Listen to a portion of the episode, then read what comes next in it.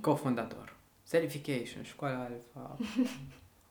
Și mai ai și alte chestii pe care vrei să le menționezi că le-ai fondat sau făcut? Păi copii n-am făcut, deci nu. Să știi că există pe Wikipedia o pagină dedicată. La animale, parcă se, există o excepție genetică în care se pot produce. Parcă Scrie pe era Wikipedia. ceva animăluț care era și femeie și bărbat în același timp A, și da, se... bun, da, da, Da, da. într-adevăr. Diviziune celulară la microorganisme, hai că Păi găsim. nu, cred că steaua de mare făcea asta, nu mai știu exact. Știi, ce, despre ce vorbesc oamenii înainte? Steaua de mare și diviziunea celulară, ah, ok. Cum înveți atunci când nu ți se predă? Outspire, un podcast despre importanța educației în poveștile de succes. Ca să te inspire.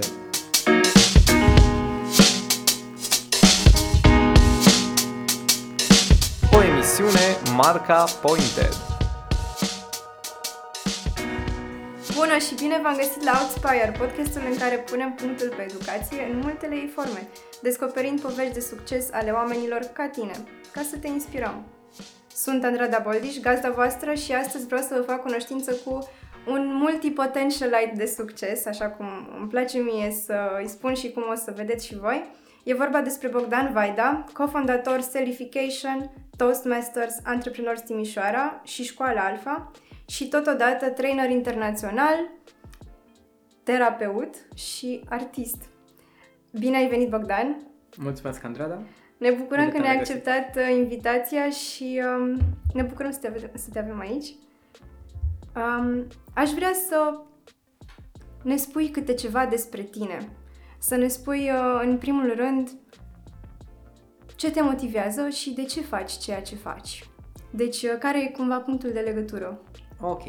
Păi aș putea să trișez și să iau, să aleg drumul scurt și să spun că mă plictisesc repede și uh, în contextul în care la un moment dat mă pasionează foarte mult un domeniu și intru în el cu avânt, uh, învăț din toate direcțiile, îmi place ceea ce fac, fac, ajung să fac bine, după care sunt în căutare de noi orizonturi și sunt un explorator, să zic așa, ca personalitate. Adică îmi place să sar dintr-un domeniu în altul, dar nu când îl ating superficial, ci când uh, am stat o perioadă acolo și am înțeles despre ce e vorba. Crezi cumva în uh, conceptul ăsta de menire, de a-ți găsi vocația?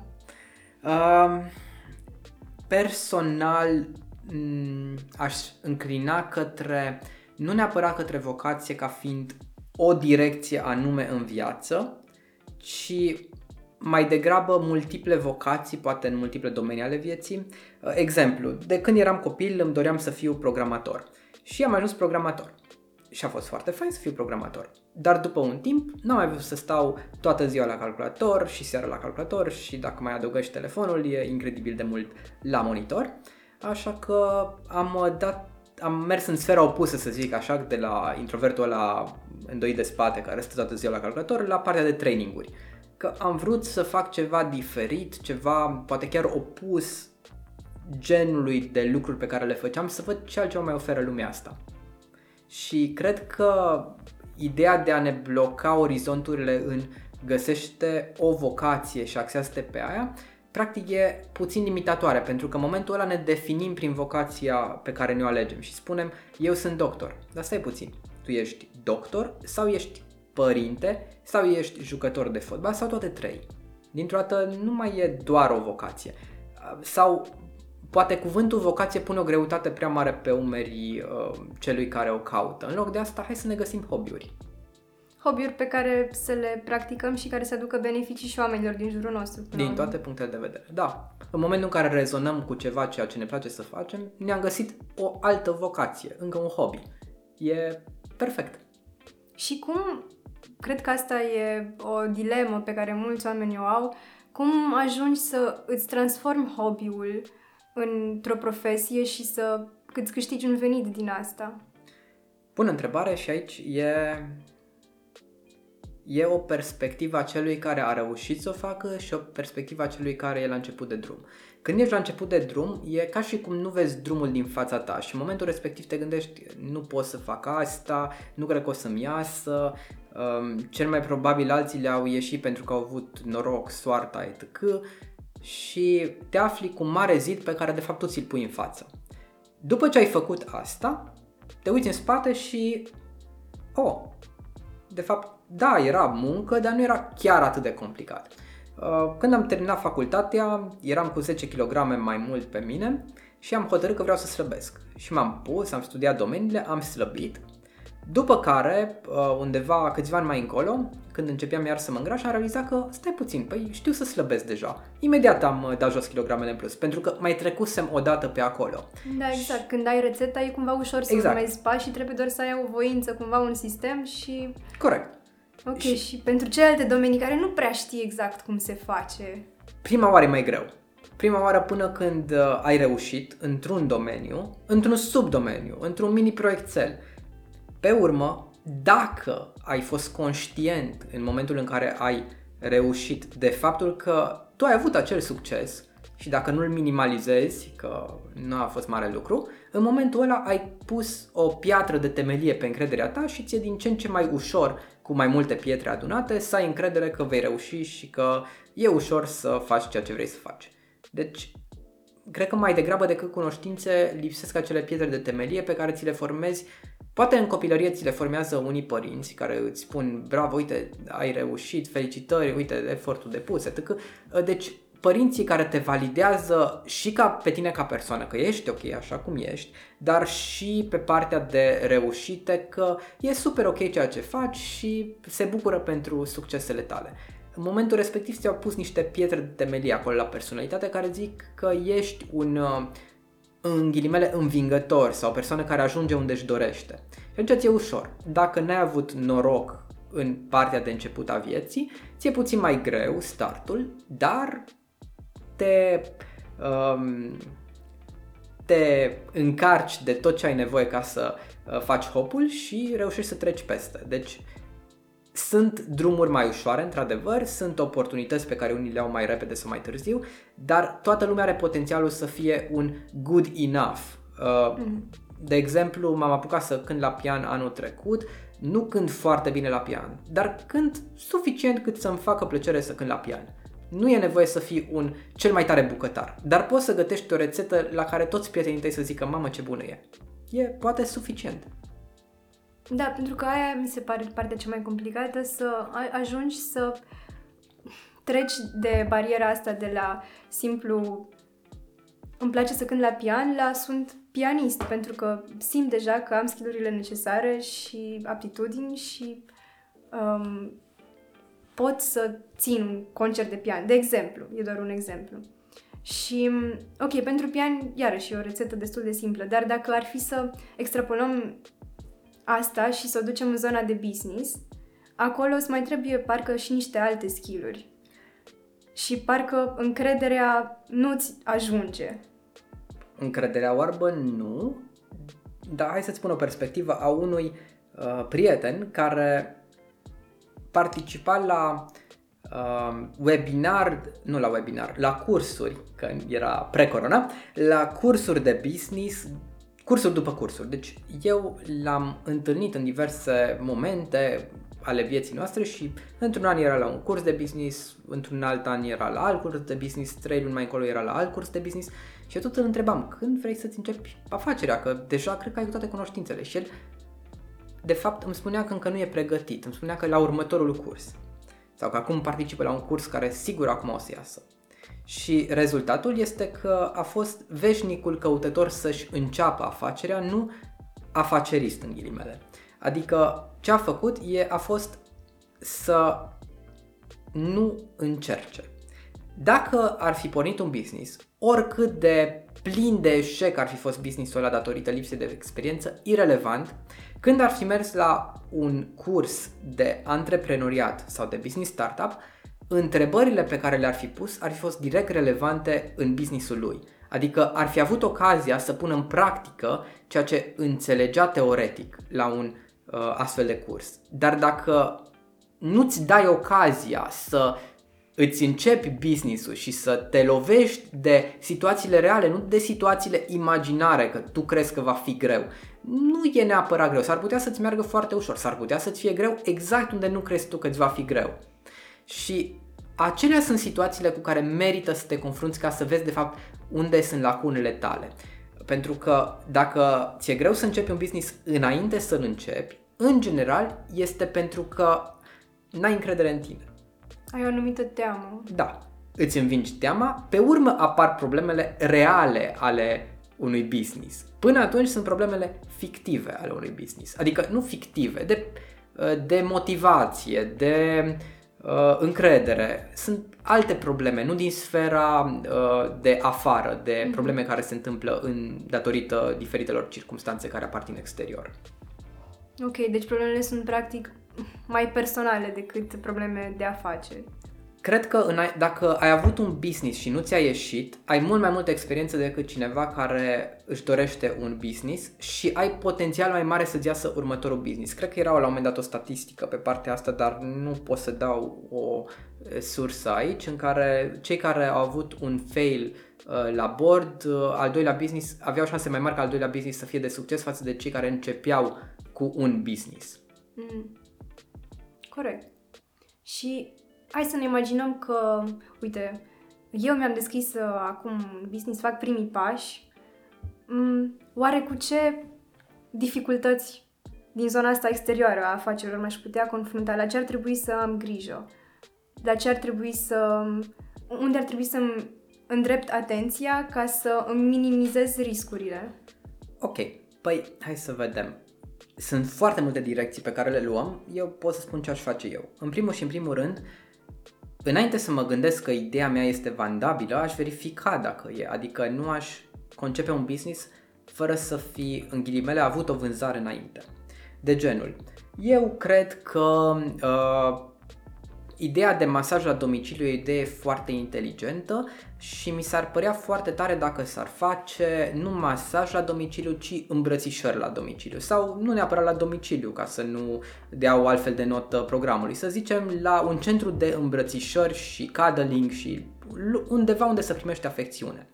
Și te gândești, mamă, ce idee de business inteligentă am, uh, ai chiar încredere. Există, chiar există în unele țări. Super tare. Da. Um, ca idee mi-a venit această idee când o prietenă m-a îmbrățișat așa de fain că mă gândeam, wow, ar trebui să existe nu masaj, ci îmbrățișări de genul ăsta. Pentru oameni care au nevoie. Ar fi și, o lume mai da. bună. Și exact. Să zicem că apare ideea asta în mintea cuiva. Păi ce pot să fac? În primul și în primul rând, verific dacă ar exista plătitori. Și anume, fie găsesc persoane care se pricep, care ar fi angajații ideali, fie eu la început, pentru că dacă ține ideea asta, s-ar putea să fie fie clientul ideal, fie angajatul ideal pentru un astfel de business. În general, în sfera aia se învârte. Ok, să zicem că ești angajatul ideal, adică te pricep la îmbrățișări. Și transmiți mai departe, afli uh, prietene tăcă, spui că vrei să ai o idee de business, să-ți faci așa o carte de vizită improvizată și spui vreau să încerc. Și să zicem că ai două, trei persoane care te sună, care îți scriu, care uh, ideea ta care tu o scrii pe Facebook, dau like la ea și pe urmă tu mergi și le scrii mesaj și întrebi uh, uite, ai vrea să susții un astfel de business? Uh, vreau să văd dacă pot să am clienți și sunt dispus să oferă aceste servicii. Deci și... o cercetare de piață, așa. Da, dar până la vânzare inclusiv. Adică să vezi că lumea scoate banul, pentru că altfel o să te trezești că toți bunicii, părinții și prietenii tăi o să zică da, o să fie mega de succes, du-te și o să te trezești că de fapt tu nu ai clienți, că ei doar te motivau. Stai puțin, dacă ei zic că o să fie de succes, întreabă dacă ar fi dispuși să plătească și dacă sunt, să scoată banii. Adică până în momentul în care ai reușit să faci o vânzare, trei vânzări, cinci vânzări, businessul e teoretic. Când ai reușit să faci vânzări, în momentul respect, în momentul acela te poți gândi, ok, hai să legalizez ce implică astea, care sunt costuri, avantaje, beneficii, piață, potențial financiar, plan de business, etc. Deci, da, corect, trebuie un plan de business, dar dovedește-ți ție și și motivație și spiritului tău, să zic așa, că va funcționa sau că are șanse să funcționeze. Și aia o faci vânzând. Asta e perspectiva mea aici. Și atunci, practic, dacă te convingi pe tine însuți că o să fie de succes um, businessul tău, ți-e mult mai ușor, bănuiesc, și să înfrunți unele obstacole care ar putea apărea în, în cale. De genul administrative sau concurență sau... Da, pentru că deja știi că există oameni care ar fi dispuși să plătească pentru acest uh, business și poate te trezești că nu e atât de rentabil pentru că costă prea mult chiria sediului sau la domiciliul nu e, clientului nu e safe sau lucruri de genul ăsta, dar uh, ce e important e că începi să compari ideea ta cu realitatea, nu cu imaginația că mi-ar plăcea, dar nu cred că pot sau uh, la polul opus, mi-ar plăcea, știu sigur că o să reușesc fără să iau în calcul realitățile pieței din, de unde ești sau uh, unde vrei să vinzi. Hai să te întreb și pe tine, uh, din experiența ta și în business, businessurile tale, cu ce dificultăți te-ai confruntat? La început de drum, acolo okay. mă refer. Uh, prima oară m-am confruntat cu faptul că nu au fost, uh, cu lipsa de know-how, dar uh, sunt autodidact, așa că în momentul în care identificam că nu știu să fac vânzări, citeam. Și asta a fost de fapt a doua problemă, uh, n-am avut suficiente vânzări și am început să învăț marketing, să învăț copywriting, să învăț sales. Uh, vânzările au crescut, dar pe urmă m-am, ident- m-am uh, lovit de problema că nu era suficient de viral, adică trebuia să investesc foarte mult timp în a promova business-ul mai mult decât în a Uh, ocupat de business în sine. Nu am ocupat de business, exact, exact. Și întrebarea din mintea mea era dacă e o nevoie mică a pieței, deci nu e piață suficientă, sau uh, de fapt este piață suficientă, dar eu nu știu să ajung unde e acea piață. Și în momentul respectiv mi-a, mi s-a făcut un shift în gândire și am reușit să fac puțin mai viral uh, partea de business. Și la ce instrumente ai apelat în cazul ăsta? Uh, aici e ceva specific personalității mele. În general, nu apele, sunt introvert, nu apelez la oameni, apelez la materiale, cărți, cursuri, etc. Uh, dar ce vreau să spun cu asta este că am ignorat o parte care poate fi utilă în business și anume poți să apelezi la persoane care au ajuns acolo unde vrei să ajungi tu. Adică dacă vrei să fii să ai un centru de cuddling de succes, vorbește cu cineva care are un centru de masaj de succes. Poate chiar deschideți împreună sau pur și simplu îți dă ocazia să lucrezi acolo o perioadă pe această direcție nouă, tu îți faci experiență, ei văd dacă s-ar potrivi un astfel de business și poate vă faceți parteneri pe partea asta. Pac, wow, s-a creat o oportunitate. Sau măcar primești niște sfaturi. Exact. În drumare. Exact. Deci uh, oameni, doi, ceea ce eu am ignorat la început, dar acum în retrospectivă n-aș ignora, uh, cărți, cursuri, etc. Dar aici, uh, disclaimer, citești două cărți, dacă n-ai cele mai bune cărți pe care le găsești și dacă nu te-au ajutat suficient, nu citi a treia carte, că înseamnă cel mai probabil că discuția, problema, soluția nu se găsește în a treia carte. Participă la două cursuri, dar dacă două cursuri nu te-au ajutat să rezolvi problema cu care te confrunți, nu merge la al treilea. Cel mai probabil um, intri într-o zonă de uh, confort deja și confort uh, paralela Practic, ți târșă un pic să începi, încă nu ești foarte sigur și mai tragi un pic de timp. Yes, uh, paralela este uh, dependenții de dezvoltare personală, care citesc următoarea carte și următoarea participă la următorul curs și următorul curs. Nu e nicio problemă dacă te simți bine participă și participi pentru emoția respectivă din sală, din entuziasmul pe care ți-l oferă. Dar dacă crezi că te ajută și după două cursuri nu te-au ajutat și mai participi la încă 8 și la încă, undeva uh, Einstein avea un citat care cred că îl cunoaștem. Cu, cred că Einstein, pe net scrie că Einstein, așa să, să formulăm corect, spunea că uh, Uh, dacă faci un lucru de 100 de ori sau de 1000 de ori uh, și de aceleași rezultate, să faci uh, a 101 sau 1001 și să crezi că se va schimba ceva, pac, pac, te lovești în cap. Da. Pe de altă parte, încercarea moarte n-are, dar atât timp cât încercarea are cumva un, um, un plan în spate. Da. Um, ok. Și Hai să ne uităm un pic și la partea cealaltă, mai pozitivă. Um, unde ți-ai găsit sprijin la început de drum? Care a fost, um, nu știu, poate plasa ta de siguranță? A, plasa mea de siguranță. Hmm. Păi, uh, o plasă de siguranță a fost că nu m-am aruncat chiar așa cu capul înainte ce am avut, uh, mi-am făcut economii, să zic așa, și aici e o recomandare în momentul în care Uh, sunt oameni cărora le place riscul mai mult, eu sunt un om care îmi place siguranța mai mult, eu am avut grijă să pot sta fără job un an de zile fără să mă gândesc la bani. Deci aia, aia a fost plasa mea de siguranță în care am zis și dacă strâng de dinți din bani, eu voi reuși să stau un an și să lucrez la businessul meu. Cam în sfera aia m-am orientat eu. Deci dacă lucrezi într-un domeniu, strânge puțin, asta e o perspectivă, strânge puțin, pune puțin deoparte să poți măcar Uh, pe internet sfaturile obișnuite sunt 3 luni, măcar 3 luni să uh, poți să stai complet fără niciun venit, după care apucă-te de treabă. Dar mai e o altă perspectivă a oamenilor care se riscă, unde inclusiv te împrumuți, uh, ai încredere oarbă în business-ul tău, nu zic că nu e o cale, zic că nu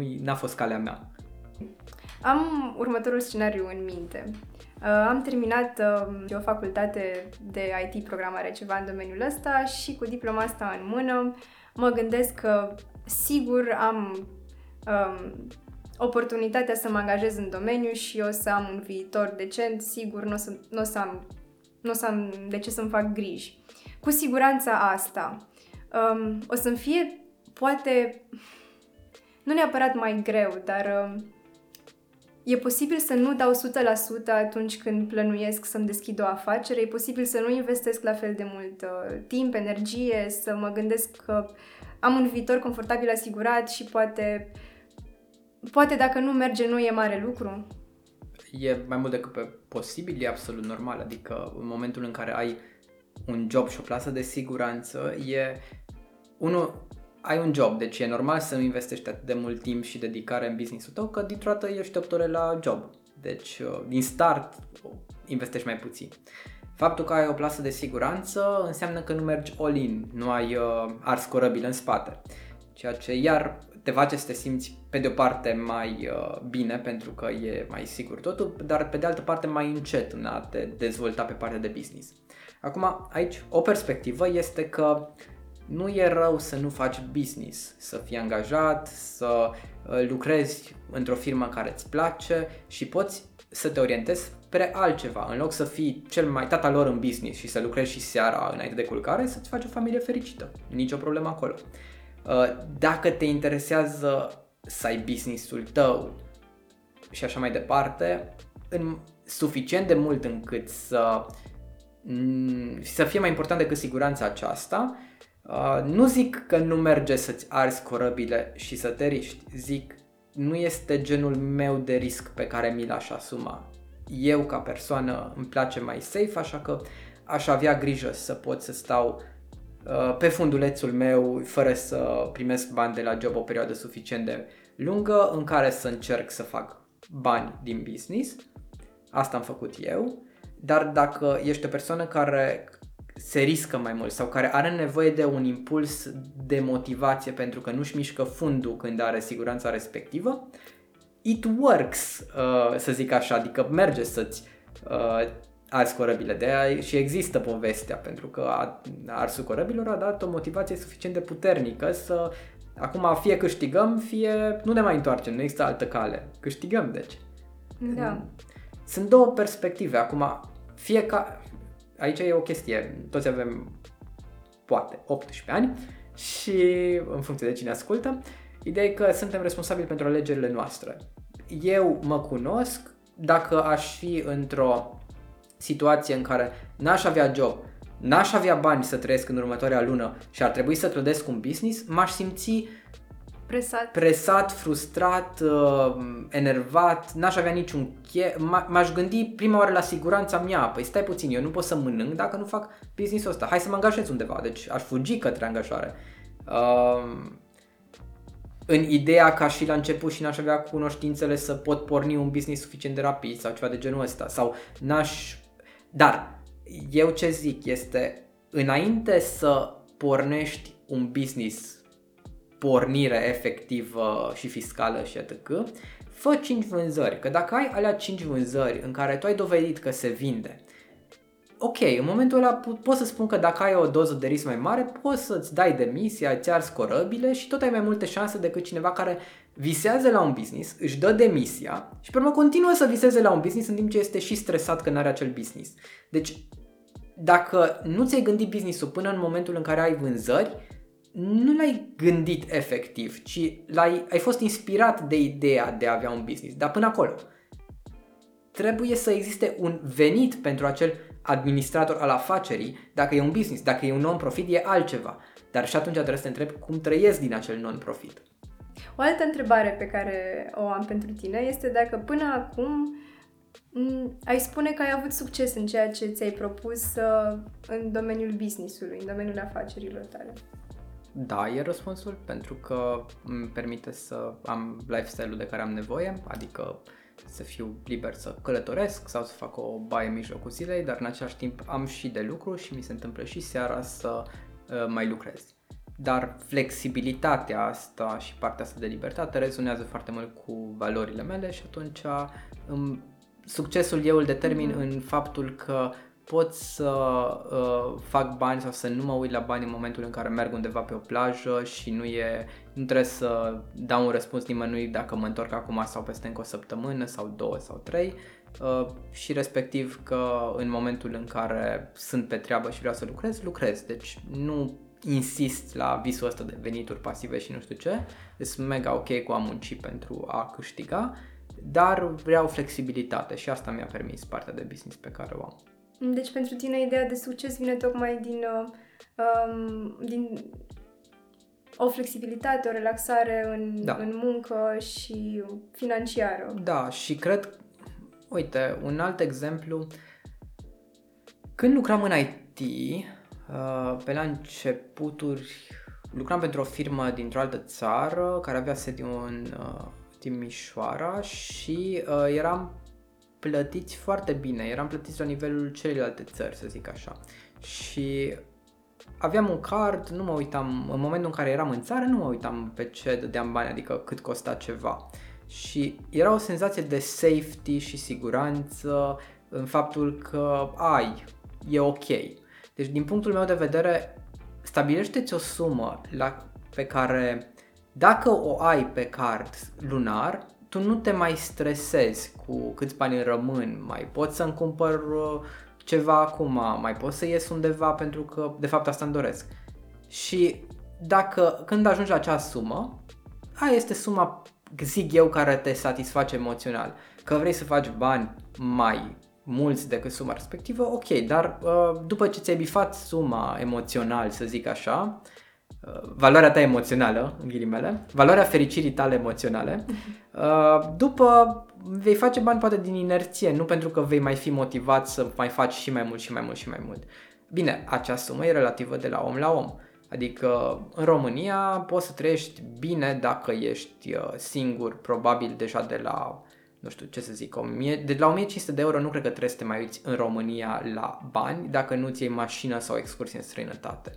De la 2000 de euro clar nu mai ai probleme de gândit în bani, în, mi se întâmplă ceva sau vreau să ies undeva sau vreau să-mi cumpăr ceva. Am bani pentru cutare. Da, am bani rămân pentru de toate. asta, da. Vorbeam cu Ștefan Mandachi acum un an, mi se pare, într-o seară la el la hotel și zicea că, uh, din punctul lui de vedere, pentru el suma pentru a nu te mai gândi la bani este de 10.000 de euro. Deci fiecare are un, o limită emoțională de la care, după, care după ce e depășită, ești ok, nu mai e stres. Fiecare cu suma lui. Cred că în același timp, în momentul în care ajungi să uh, a- îți atingi acea sumă ideală, o să ai mai multe cheltuieli, poate pentru că îți schimbi un pic stilul de viață și ai o altă percepție asupra banilor Corect. și atunci va crește din nou automat. Corect, uh, corect, e o perspectivă foarte bună și un punct de luat în considerare. Suma este suma care te satisface acum, când ajungi la ea, s-ar putea să nu te satisfacă. Dar, dacă de fiecare dată când tu visezi la ceva și ajungi la acel ceva, nu te mai satisface acel ceva, întrebarea este ce în tine tot își dorește să caute ceva ce nu găsește. Pentru că e o căutare fără finalizare în momentul respectiv. Da, dar nu te ajută căutarea asta să îți crești afacerea, să te dezvolți, să ba da, continui și să muncești în continuare și să fii din ce în ce mai obosit și să muncești și mai mult și mai mult până crăpi. Și cum găsești balanța asta între ok, îmi doresc să cresc, să mă dezvolt pe mine, businessul meu, afacerea și totuși în același timp cum găsesc zona în care ar trebui să trag o gură de aer în piept și să spun e momentul să mă relaxez un pic. Adică e o chestie emoțională pe care o simți sau cum, cum, cum ne dăm seama practic, asta ar fi întrebarea, că nu intrăm într-o zonă de workaholic. Good point. Um, e un răspuns sincer și conștient la întrebarea ce mă face împlinit, cred că este ce mă face împlinit acum, e mai corect spus. Pentru că s-ar putea acum să consider că împlinirea este să, am, să muncesc pentru businessul meu, pentru că acel business mai încolo îmi va oferi altceva. Dar acum împlinirea va fi munca respectivă. În același timp s-ar putea ca împlinirea de fapt să fie familia și să am orientare către familie, mai puțin pe business. Și s-ar putea ca după ce ajungi să ai ace, acea sumă pe care ți-o dorești, 3.000, 4.000, 5.000, whatever, pe lună, când ai acei bani care îți intră, nevo- nesiguranța ta legată de bani, care de obicei nu are legătură atât de mult cu începerea unui business și mai degrabă este ceva psihologic care vine din familia de origine, din copilărie, etc. Când e bifată acea nevoie stingentă de a avea mai mult, dacă ajunge să fie bifată, s-ar putea, sau cel puțin dacă ne autoconștientizăm, s-ar putea să putem să fim împăcați cu acest domeniu și să trecem la altceva, la o altă dezvoltare sau într-o altă direcție.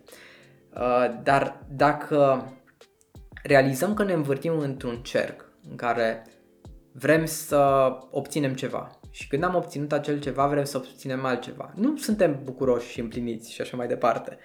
În momentul respectiv dacă, repet, dacă ne autoconștientizăm, autosesizăm, mai bine spus, uh, de această situație, atunci eu vă promit că și după ce ai business-ul pe care ți-l dorești, după ce ai suma aia pe care o visezi, o să te simți bine o perioadă, după care o să treci la următoarea, următorul factor unde te pune să muncești în loc să te bucuri de viață. Și ca să revin la întrebarea ta legată de cum îți găsești acel echilibru, uh, cred că este important să descoperi în ce cercuri ești, cercuri ale, în ghilimele ale suferinței ești băgat. Încerc să-mi dau seama dacă atribui dependenția astea de muncă un fel de scăpare de o suferință sau ceva din, de, din viața noastră de care vrem să ne ascundem cumva sau să ignorăm. Da. Uh, da. E o diferență între faptul că ți-e foame, te duci și mănânci și pe urmă nu mai ți-e foame și ți-e foame, te duci și mănânci și ți-e foame în continuare și te duci și mănânci mai mult, ți-e foame în continuare și stai în continuare mâncând. Dacă nevoia ta este satisfăcută de rezultatul pe care ți-l propui, ok, e super tare să cauți altceva ce să faci, e un echilibru acolo. Dacă nevoia ta nu e satisfăcută și e doar o iluzie faptul că tu vei avea business și o să-ți fie bine, în momentul respectiv e o chestie psihologică și recomandarea este să vorbești cu un terapeut care să identifice ce anume din tine determină acel workaholism sau acel... Uh, e o dependență până Da, acel ide- acea idealizare că ceva mai încolo va, îți va rezolva ție problemele sau suferințele. Și la polul opus și în, a, la, în aceeași măsură de uh, de văzut ce se întâmplă este când stai într-un cerc în care nu se întâmplă nimica și te aștepți ca ceva să se schimbe. Uh-huh. Atâta timp, dar repet, problema e o pro- nu e o problemă în momentul în care tu ai ajuns la finalul liniei și cauți o altă linie unde să mergi. Când ai ajuns la finalul liniei și realizezi că de fapt a fost un cerc și te bagi acum în următorul, atunci devine problemă. Și metaforic în relații este când uh, ai o relație cu o persoană și te-ai despărțit dintr-un motiv, pe urmă ai o următoare relație cu o altă persoană, dar te-ai despărțit din același motiv.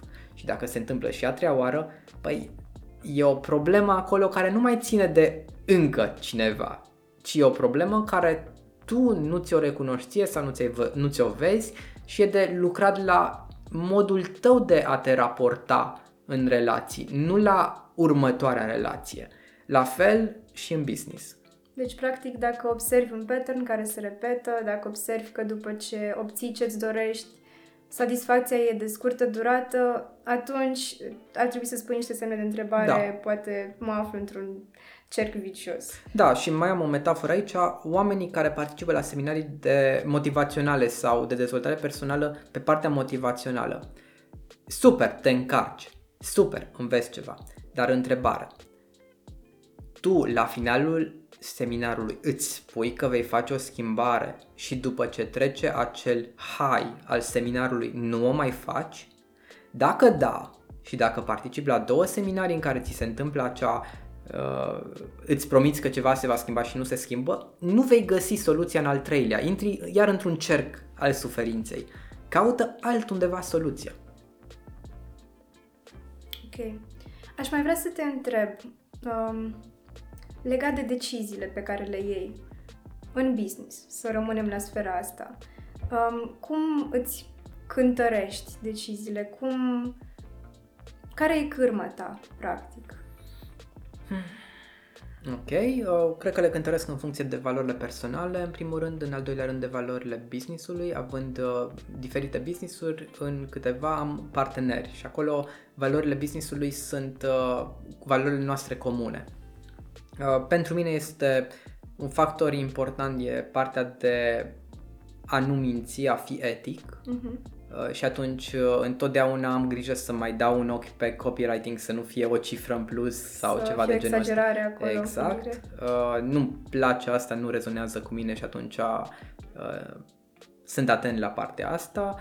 Uh, altă valoare e, poate nu o valoare cât un mecanism, este acela de a putea reproduce ceea ce fac, adică nu sper în miracole în business și când nu înțeleg ceva încerc să înțeleg de ce a funcționat, de ce s-a întâmplat, ce s-a întâmplat și atunci businessul este pentru mine și mintea mea reproductibil, mi-e ușor să-l încep din nou. Uh, și asta îmi produce o siguranță de fapt că înțelegându-l știu că dacă ies să ia de la zero, la fel va fi, adică pot să Încă ai ajung un unde ajung. model, da. Da. Deci uh, a, bifează și nevoia de siguranță, uh, nevoia de risc uh, nu aici, uh, cred că nevoia de risc mi-o satisfac doar în cripto. Ok. um, aplici aceleași metode și în viața ta de zi cu zi, în viața personală? Um, la da, dar hai să vedem legat de ce. De exemplu, cercurile suferinței uh, e o metaforă pe care o folosesc eu. Dacă văd că ceva nu merge de câteva ori, în- schimb perspectiva sau schimb modul de a învăța, ies din a face același lucru în același mod. Asta funcționează la mine în viață de mult timp și mă ajută foarte mult. Deci asta ar fi unul dintre lucrurile care le, nu neapărat că le iau din business, poate le-am adus în business, uh, nu știu să spun, face parte din modul în care văd viața. Uh, un alt lucru pentru mine cel puțin este foarte important să înțeleg în ce mă bag, adică chiar dacă am angajat o persoană care face marketing, la început eu am făcut marketingul ăla, îs- sunt conștient de ce se întâmplă în spatele a ceea ce îmi spune un expert. Deci înțelegi Da, mecanismele. e ok să nu fiu un expert, e ok să am doar bazele marketingului, dar să știu despre ce e vorba. Mă ajută să înțeleg când, um, în engleză este ai override sau overrule, când trec peste o părere. Supervisezi. Când uh, cineva, un uh, angajat al meu vine cu o părere și eu am altă părere, să pot să le pun în balanță, nu din perspectiva șef-angajat, ci din perspectiva un om care cunoaște mai bine, un om care nu cunoaște mai bine partea aia, dar cunoaște bine businessul, sfera mai largă și să ajung undeva. Deci e, e o parte de a, în, partea aceea de a înțelege businessul tău, uh, cum funcționează, cum funcționează, inclusiv partea de oameni, uh, ce îi motivează, etc., etc., etc. Mă ajută toată sfera aceasta ca să, ca să crească businessul. E, ok, este important, clar, dar crezi că e vital ca um, un lider sau o persoană care are un business să cunoască toate dedesubturile sau cel puțin me- mecanismele din, spate, din spatele businessului său, adică, de exemplu, cum ai spus tu, de, de marketing, poate dacă ai, nu știu, o firmă de producție de ceva... Doar cele să majore. înțelegi. Deci, uh, mecanismele majore cred că ar trebui să le înțeleagă. Uh, exemplu concret. Uh, în momentul în care vrei să... Tu ai un business și îți merge binișor și te gândești că dacă angajezi o firmă de marketing o să-ți crească. Păi, dacă tu nu știi cum să te raportezi la ei, cum să înțelegi ceea ce îți vorbesc ei, ca, cum ei îți vor explica de ce ar crește businessul tău prin ei. Păi dacă nu știi să traduci acel limbaj în ce înseamnă asta efectiv, deja uh, ce vei face? Vei apela vânzătorii cei mai buni, nu marketerii cei mai buni. Și s-ar putea să nu ai parte de rezultatele pe care ți le dorești sau să dai vina pe marketing, că n-ar merge marketingul. Uh, când de fapt tu n-ai știut să citești un raport de profitabilitate al unei agenții de marketing sau mai rău decât atât, nici măcar nu te-ai gândit că ar trebui să-l primești un astfel de raport. Și să presupunem că avem următorul scenariu. Sunt uh, un tânăr cu uh, dorința de a-mi deschide un business în domeniul IT, de exemplu. Știu că mi-ar plăcea să fac asta, îmi place tehnologia, îmi place să... Îmi place ideea de a face afaceri, dar în același timp um, nu știu sigur la ce facultate să mă duc. La o facultate care să mă învețe cum să fac afaceri la FEA, uh, de administrare a afacerilor sau să mă duc la o facultate în zona IT ca să înțeleg mai bine de desubturile. Ce ar trebui să fac? Cum să iau decizia asta? Bună întrebare. Ce ți-ar plăcea mai mult să faci? Ar fi întrebarea mea pentru persoana respectivă. În sensul de, dacă mergi la FEA și tu răști cifre, toată partea de cont, toată partea de, a, uh, de economie, ce faci acolo de fapt? Că unul nici, odată ce nu-ți place ceva, ai și un baraj psihologic în a învăța, în a înțelege acel ceva. Uh, și s-ar putea să-ți placă mai încolo sau să ai nevoie și să, real, să fii conștient că o să înveți deși nu-ți place așa de mult. Dar dacă ție nu îți place ceva mai mult decât altceva, fii acolo unde îți place. Adică, de exemplu, dacă ești programator, du-te la programare. Pentru că un programator poate să aibă oricând un partener de business care este un networker sau, uh, de exemplu, în firma mea, suntem trei cofondatori în Selification. Avem, uh, eu sunt pe partea de, să zic așa, mm, online, sunt expert în online, online, partea de copywriting, marketing, am avut cursuri online, etc., etc., etc. Uh, unul dintre partenerii mei este expert în networking, Călin Iepuri, e în business networking, e, uh, a fost pe scenă la evenimente de networking uh, naționale, etc., etc. Un alt partener, Răzvan Curcubătă, este expert în public speaking, a fost pe scenă la nivel național, etc., etc. Deci avem, suntem trei cu experiențe diferite care ne intersectăm într-un mod care, din care iese o firmă foarte faină. Deci asta ar fi o, una dintre cheile succesului, ar fi să-ți găsești oameni care să-ți completeze practic paleta de skill-uri astfel încât să aveți tot ce e necesar pentru a... Da, ai întotdeauna ai avantaje și dezavantaje. Când ești singur, ești uh, în ghilimele tu șeful, dar și responsabilitatea e întreaga a ta. Uh, când ai parteneri, poți să dezbați, poți să crești, poți să vezi alte perspective, dar trebuie și să te înțelegi cu ei și uh, să mai lași de la tine, etc. etc. De multe ori persoanele care vor să înceapă un business, nu un non-profit, ci un business, au o nevoie să fie șef sau o dorință să fie uh, liber, dar atunci de fapt ce nu știu ei e că nu-și doresc neapărat business, ci își doresc uh, libertate da, financiară. Da, libertate, sau... muncă, remote investing, o altă sferă decât să ai business. Business nu e libertate. Business înseamnă să mai primești un uh, răspuns de la marketing că um, cardul tău de Facebook Ads a ajuns la bugetul pe care l-ai setat și de care ai uitat și tu te pui seara când vrei să faci altceva să eliberezi, uh, să crești acel buget pentru că ai lansare. Asta înseamnă business efectiv. Deci uh, în momentul în care vrei business, îți dorești să ai un anumit control asupra uh, unui uh, domeniu, să zic așa, asupra banilor tăi, asupra uh, unui mod de a livra un produs, etc. Deci e o nevoie de control acolo, clar. Dacă îți dorești partea opusă, sfera de libertate, uh, mai sunt și alte opțiuni. Da, da, da. Deci muncă remote. Uh, eu știu, am fost la strajă la snowboard anul acesta și acolo o instructoriță de snowboard lucra pentru o firmă din state. Ea lucra seara pentru acea firmă și era la straja toată ziua dându-se cu placa și uh, predând Deci făcea business, rem- business. Făcea, avea o, era angajată, dar era o angajată remote și își trăia libertatea exact așa cum îi plăcea ei. Deci există soluții. Um, de curând a apărut și termenul ăsta de soloprenoriat. Ești familiar cu termenul? Da. Și intraprenoriat. Și Da. intraprenoriat? În firme. Adică dacă în firma mea un angajat uh, are o idee de business, eu în loc să mă despart uh, de angajat, îi propun să fim poate parteneri sau să scoată produsul sub brandul firmei și să-l ajut inclusiv pe partea financiară în produsul lui, în funcție de cât de bun e și în momentul ăla este intraprenoriat, adică în interior.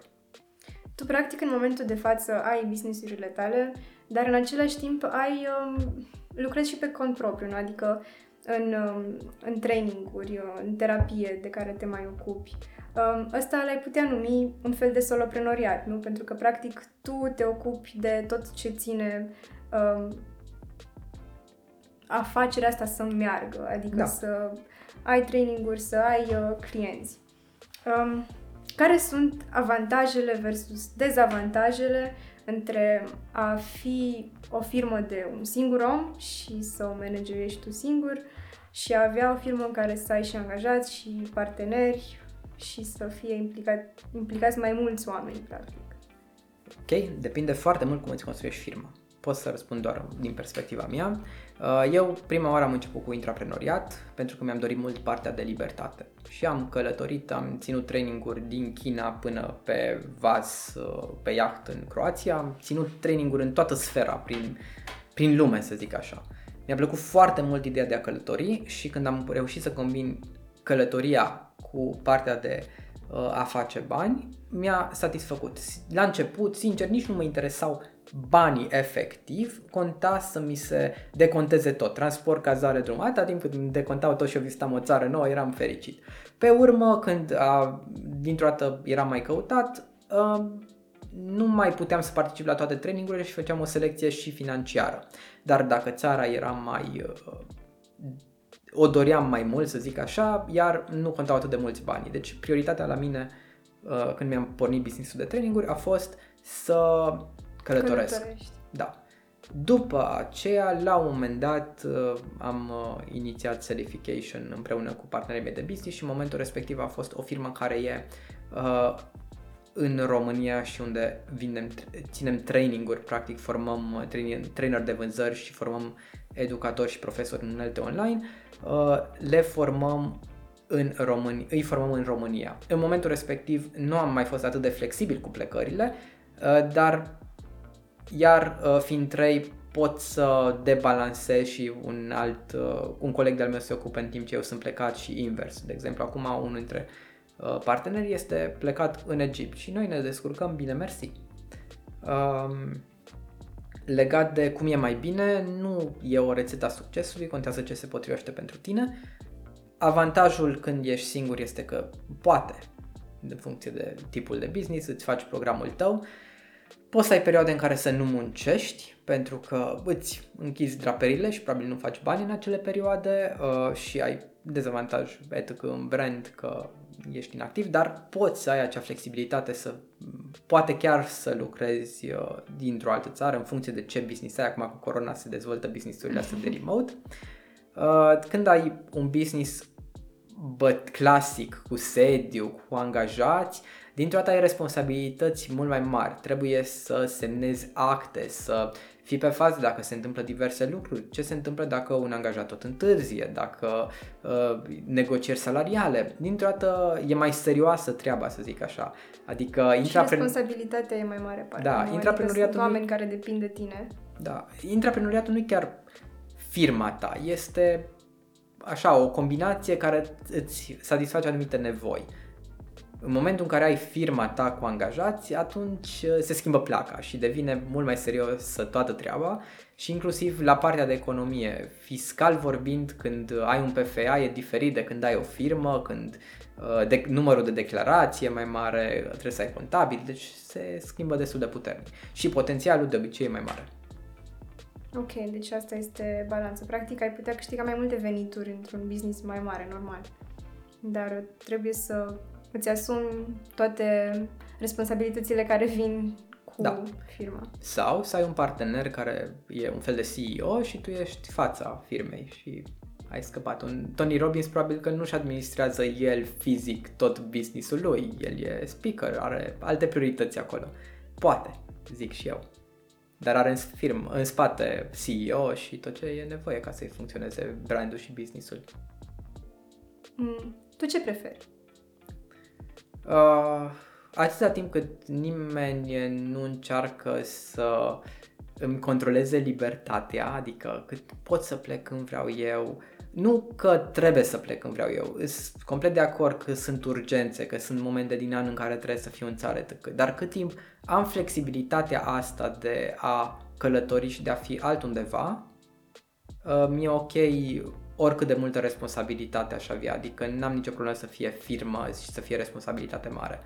În momentul în care mă trezesc că nu dorm nopțile sau că răspund prea mult în weekenduri la mesajele firmei uh, și am tendința asta pentru că am în mine un mic workaholic care abia așteaptă să muncească, în momentul respectiv uh, îmi trag eu un semnal de alarmă Uh, mai și scriu, avem un chat cu colegii și le scriu, uh, vă rog, nu mai îmi scrieți uh, în weekend că nu mă pot abține și vă răspund. Și e amuzant, ei mai au grijă, eu mai am grijă și încercăm să ne respectăm timpul, desigur, mai apar diferite, dar da, cam așa e. Aș mai vrea să te întreb acum pe final, pentru că ai menționat, de exemplu, pianul și știu că îți mai place și să desenezi și să scrii. Um, care e rolul pe care îl are activitatea asta creativă, arta, în viața ta? Uh, un rol multiplu, să spun așa, e ceva ce am descoperit acum vreo 3 ani. Adică până acum 3 ani nu consideram că am în mine o fărâmă de artist, gen de la desenele din liceu, unde profa de desen încerca să mă treacă cu un 8-9, că așa se trece la ora de desen, dar era oribil ceea ce apărea acolo pe foaie, la muzică, unde dacă eu încep să cânt la karaoke, se eliberează karaokele. Um, acum 4 ani am trecut prin câteva experiențe mai uh, schimbătoare, să zic așa, de viață și am zis, ok, hai să da, m-am și apucat de dansuri atunci, îmi plăcea, de dansat îmi plăcea, acolo era singurul meu atu în sfera artistică, să zic așa, și m-am reapucat de dansuri și uh, un prieten s-a apucat de chitară, la un moment dat a apărut carantina și am zis, hai să duc cu mine pianina uh, prietenului meu care avea, avea la, sediu, la sediul lor întreaga gamă de unelte de cântat. Am adus-o acasă, mă gândeam că o să mă joc puțin cu ea, nu mă gândeam că o să-mi placă. Dar mi-am instalat o aplicație de iPad care ascultă ceea ce cânti și îți dă feedback real-time și a realizat că îmi place să cânt, în special că erau background melodii care îmi plăceau și eram motivat de acea aplicație, aplicația părea să facă totul simplu și am ajuns să cânt atâta cât îmi place. Și mă bucur, iar uneori când vreau să mă relaxez mai pun un video pe YouTube și pun pianul uh, pe uh, partea de video și cânt o melodie care îmi place. Deci, practic, te ajută să te deconectezi uh, de la sfera profesională, să fii mai da, deschis. Da, dar uh, da, nu mă gândesc că mă ajută clar să mă deconectez. Niciodată nu m-am gândit din perspectiva asta, dar într-adevăr cred că ochii mei sunt fericiți să nu mai fie la calculator și să fie la înzare, la pian. Ok. Um, dacă ar fi să dai ascultătorilor noștri um, un sfat, unul singur, legat de um, hobby-ul, pasiunea lor sau poate o idee de business pe care o au la început de drum, care ar fi? Ce ți okay. se pare ție că este așa, un element foarte important? Un element foarte important? Hmm. Uh, cred că contează foarte mult partea în care realizezi ce se întâmplă de fapt că de obicei noi avem în noi niște mașinuțe automate de comportament care ne fac să răspundem la stimuli din exterior într-un anumit fel, gen dacă ni se dă ceva de făcut, automat ne vine să facem, poate. Dacă ne băgăm într-un proiect, automat ne băgăm cu tot sufletul nostru acolo. Și e ok. Dar dacă suntem conștienți că facem asta, s-ar putea ca să facem niște alegeri puțin diferite. Adică stai puțin, deja sunt în două proiecte, nu mai pot să, nu mai am timpul efectiv de a mă băga în al treilea, chiar dacă îmi place foarte mult și sunt entuziasmat de el. Deci, ideea de a ne dezvolta conștiința, de a face un pas în afara modului în care gândim și să ne privim puțin în exterior. Fac asta pentru că chiar simt că îmi doresc sau e un automatism. Uh, e la modă să ne luăm celularul odată la ceva timp. Cât timp trece până când celularul acela mult dorit, ultimul iPhone, e la noi în buzunar, îl folosim și uităm că a fost atât de mult dorit. Două săptămâni sau trei. Cam atât cred că trece până când ne pierdem interesul pentru ceva, ceva la ce am tânjit două, trei luni de zile. Imaginați-vă că tânjiți după o afacere, așa. Și asta e întrebarea. Cât de conștienți suntem?